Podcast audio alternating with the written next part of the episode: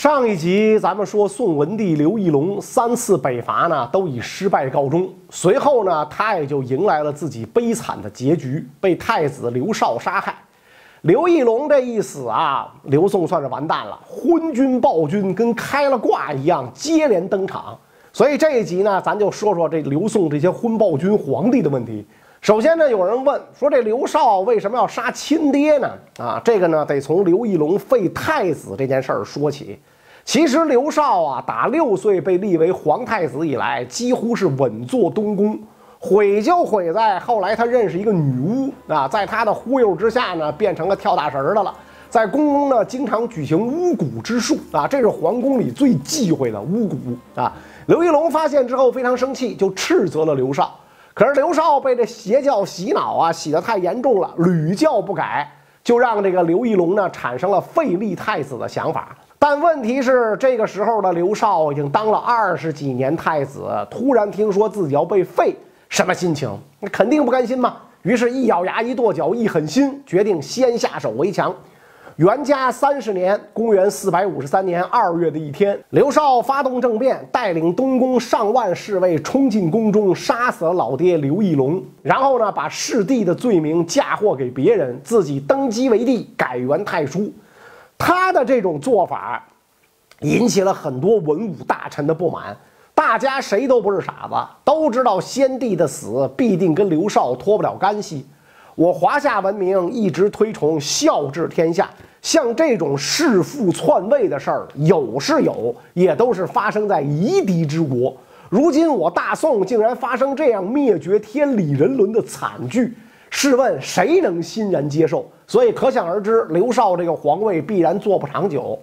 果不其然，刘少登基仅仅三个月之后，他的异母弟弟武陵王刘俊就在江州起兵，很快得到了荆州刺史、雍州刺史一大票手握重兵的这个军头的响应。就这样，讨逆大军浩浩荡荡向建康城开来。此时，刘绍早已众叛亲离，根本抵挡不住。没过多久，建康城被攻破，刘绍被杀，抛尸江中，妻子儿女一个都没跑掉。所以当时啊，这个南朝啊就有歌谣流传啊，说这个遥望建康城，小将逆流营，前见子杀父，后见弟杀兄啊，杀来杀去，是吧？杀父皇帝刘绍一死，刘俊顺利继位，改元孝建啊。呃，不得不说，这位刘宋的新领导人开始呢还算是有些小建树，军事上几次小胜北魏。政治经济方面呢，也做了一些改革啊，但是呢，他的名声依然很差。为毛呢？因为他私生活太乱啊，有时候甚至在生母陆太后的房里就和这个嫔妃宫女啊就搞起来了。好事不出门，是坏事传千里。很快，宫闱里的丑事传遍了都城，到了北魏史籍那儿，干脆就记载成刘俊淫乱无度，争其母陆氏啊，意思呢就是他跟他妈。搞上了，那这母子相奸叫争啊，在古古汉语里，那当然了，也有人说呢，这个是北魏故意抹黑刘宋啊，究竟事实如何，咱就不去考究了。不过可以确定的是，刘俊特别爱吃窝边草，那枕头边上那几根全给啃了，甚至因为女人惹来了麻烦。怎么回事呢？刘俊啊，有一个叔叔，荆州刺史刘义轩。刘义轩生有四个女儿，个个花容月貌，自小呢就养在宫里。刘俊就动了心了，啊，哪管什么伦理啊，自己先爽了再说，直接就把四人一起招幸了。他的堂妹啊，你叔父刘义轩就非常生气，是吧？你小子玩女人，居然玩到我家来了，那我这老脸往哪放？一怒之下，以清君侧名义起兵十万讨伐刘俊。可惜这刘义轩的部队徒有声势啊，与刘俊的这个这个部队几次交锋之后呢，溃不成军，最终刘义轩兵败，十六个儿子和他一起被杀。灭了刘义轩之后，刘俊就觉得这下没什么可藏着掖着了，干脆把四姐妹中最喜欢的一个册立为淑仪。但再怎么说，这是自己的亲堂妹，传出去不好听啊。于是呢，刘俊就想了一辙，把这个堂妹呢就。这冒充为一家姓殷的大臣的女儿啊，封号呢殷淑仪。这下呢，别人就不能说什么了。由于这个殷淑仪容貌美丽，笑靥妖娆，所以呢，就是宠爱冠于后宫。只可惜红颜薄命，大明六年，就是公元四百六十二年四月，殷淑仪不幸病亡。他死了之后，刘俊悲痛万分，郁郁寡欢，整天嗜酒放纵，戏虐大臣。隔三差五，领着后妃群臣到殷淑仪的这个坟墓前痛哭，以哭的悲痛与否来考察朝臣是否有忠心。只要哭得撕心裂肺的大臣，跟死了亲妈似的，就能得到重赏。就这样，随着皇上的这个颓废，朝政一天一天荒废下去啊。终于，大明八年（公元464年）五月的一天，爱吃窝边草的刘俊在浑浑噩噩中随着殷淑仪去了。他一死，十六岁的太子刘子业继位。你别看他这个时候没多大，昏庸残暴，远远胜过前面两位。登基之后没多久，他就把老爹最心爱的女人殷淑仪的墓挖个底儿朝天。为什么呢？因为以前这个殷淑仪啊非常受宠，几次试图夺嫡，威胁到自己的位置，所以如今自己要报这个仇。于是这个刘子业下令掘坟晒尸啊。事后想想还不爽，怎么办呢？转头把殷淑仪生的子女全部杀死。刘子业胡作非为，最后连他亲妈都看不下去了。那说我真想剖开我的肚子，看看怎么会生出你这种儿子。不久之后，亲妈就被他活活气死。但是老妈的死啊，没能让刘子业的婚报停止，反而变本加厉。很快，目标呢就转移到了这个宗王身上。当时刘子业的叔父当中最忌惮的是三个人，一个是呢是湘东王刘裕，一个是建安王刘修仁，还有一个呢是山阳王刘修佑。这三个人啊有一个共同特点，多年来养尊处优，营养过剩啊，尤其是湘东王刘裕，胖的跟猪一样啊。所以这个刘子业呢就给仨人分别起了外号，刘裕呢叫猪王啊，刘修仁呢叫沙王，刘修佑呢叫贼王。因为怕撒王在外边不安分，所以刘子业把他们软禁在皇宫之中，每日折辱殴打，以此为乐。另外呢，他还专门挖了一坑，坑里边灌满了臭水烂泥，旁边呢放着一个装猪食的木槽子，然后把猪王刘裕扒光衣服扔进坑里，逼着他像猪一样在槽子里边吃猪食。有一次呢，大概是刘裕啊扮猪扮的不够投入，刘子业一怒之下就要杀猪吃猪肉。立刻让人呢把他扒光，四脚朝天绑在一竹竿上，抬到御厨房。杀王刘修仁一看这个情况，就赶紧陪笑说：“猪肉固然好吃，但现在啊不宜杀。”刘子业就问：“为啥？”啊，这个修仁就说：“啊，这上好的猪肉啊，应该留到大喜的日子再吃。这不是过几天陛下皇子就要出生了吗？咱们再杀猪不迟。”刘子业怒气稍歇，说：“那就先关着吧，啊，过几天再说。啊，这个诸王这算是捡回了一条命。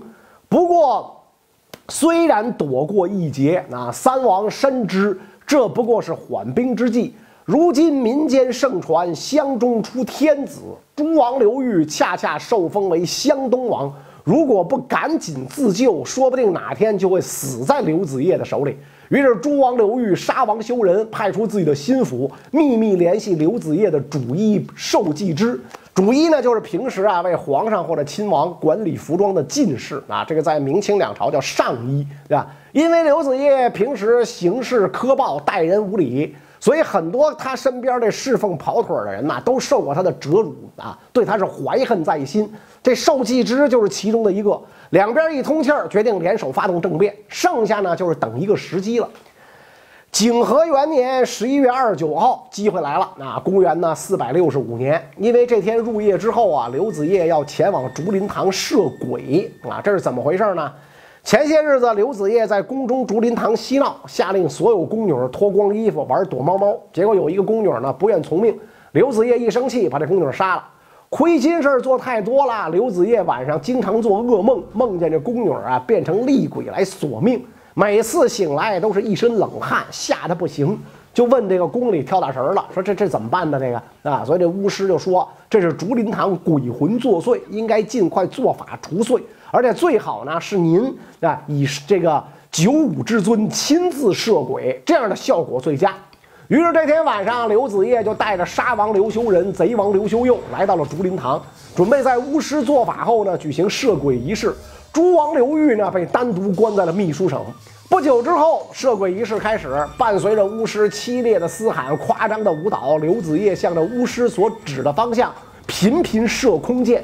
烟雾缭绕之中，仿佛真有鬼怪在畏惧奔逃。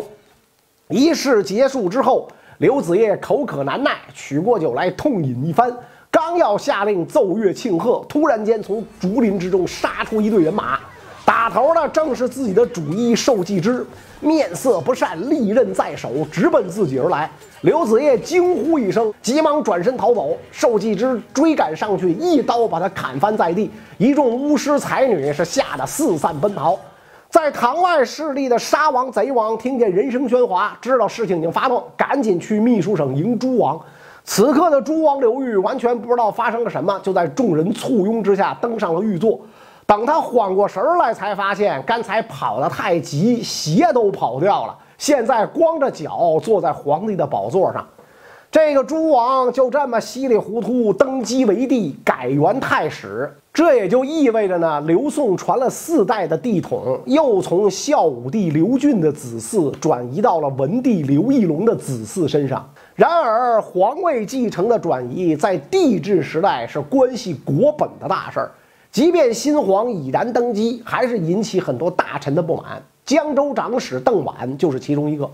他觉得孝武帝留下的皇位理应由孝武子孙继承。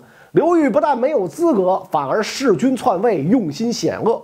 况且呢，早在刘裕废杀刘子业的上一个月啊，因为刘子业昏报无道，邓琬呢就已经联合雍州刺史，以废婚立名的名义，号召四方讨伐健康刘子业，拥戴孝武帝第三子刘子勋为帝。对吧，只是这个邓琬的这个檄文呢，还没有发出啊。这个刘裕一行人已经抢先一步弑杀了刘子业啊，要不然呢哪轮得到他呢？啊！但是如今让刘裕当这个皇帝，他肯定是不甘心、不同意，啊！你还真别说，跟这个邓琬有着同样想法的人呐不在少数。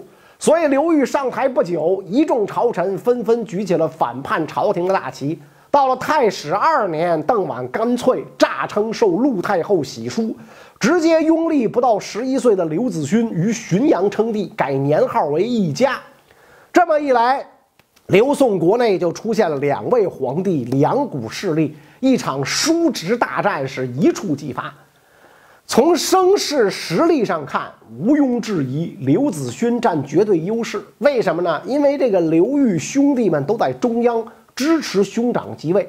而孝武帝儿子们多在地方，纷纷支持刘子勋，所以一时之间形成了四海沸腾、普天同盼的局面。很快就出现了四方皆附浔阳，朝廷唯保丹阳一郡的局势。面对这种危局，刘裕采纳谋士意见，那就是呢，镇之以敬，致信待人，对仍在建康城里的叛军家属亲戚罪不相及，以此安定人心。因为相比临时招募的叛军，朝廷的军力虽少，但毕竟装备精良、训练有素，在战力上还是高出一筹的。最后呢，居然成功逆转了形势，消灭了刘子勋政权。随后，江南、淮南各地相继平定，孝武帝的子孙们全部遭到了诛杀。因此呢，这场历史呢被称为一家之难啊，因为这个刘子勋的年号呢是一家。平定叛乱之后啊，这刘裕啊就跟前几任皇帝一样，开始纵情享乐。不得不说，他成功的延续了刘子业荒淫无度的传统，将姑姐妹集聚而裸妇人形体，以此为乐啊。可是跟刘子业不同的是啊，刘裕的生育能力很差，可能这个太胖了，那这个这个这个别的功能都退化了。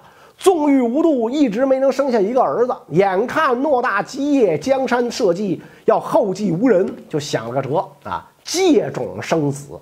借谁的种好呢？物色了一下，宠臣李道儿，只有一妻一妾，一年一个，接连生了十个儿子。哇，这不就是朕要找的大种马吗？于是呢，就把自己的妃子陈妙登赐给了李道儿，是吧？全然不知的李道儿得到美人之后，开始不辞辛劳。果然，种马的名号不是白叫的。不到一个月，陈妙登怀孕了。